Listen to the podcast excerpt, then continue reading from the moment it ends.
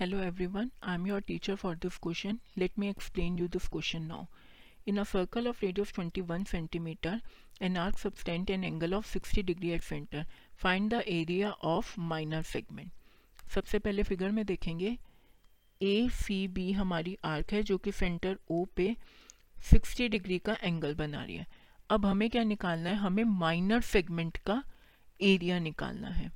तो minor segment हमारी कौन सी है? ए सी बी ए ये मेरा माइनर सेगमेंट है। तो इसका एरिया निकालने के लिए हम क्या करेंगे?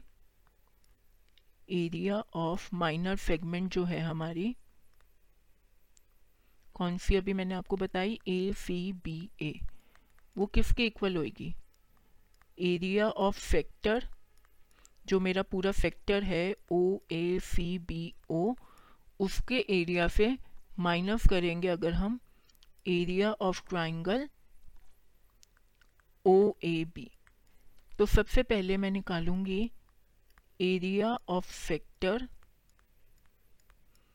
O A C B O जो कि इक्वल होगा पाई टाइम्स ऑफ़ रेडियस का square into angle subtended upon में 360 तो यहाँ पे वैल्यू सब्सटीट्यूट करेंगे 22 two by seven into twenty one into twenty one into sixty by three sixty तो एरिया ऑफ़ सेक्टर मेरे पास आ जाएगा two hundred thirty one centimetre square अब मेरे को एक और किस पैरामीटर की ज़रूरत है?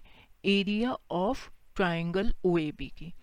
तो यहाँ से हम निकालेंगे area of triangle O A B वो किसके इक्वल होगा?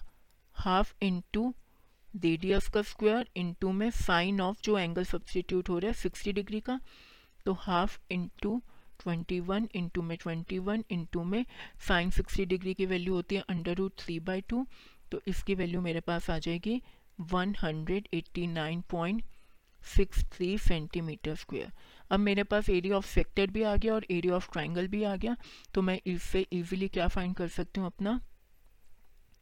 एरिया ऑफ़ माइनर सेगमेंट तो एरिया ऑफ़ माइनर सेगमेंट हो जाएगा इन दोनों का डिफरेंस मतलब 231 माइनस 189.63 तो एरिया ऑफ़ माइनर सेगमेंट हो गया मेरा 41.37 centimetre square I hope you understood this explanation thank you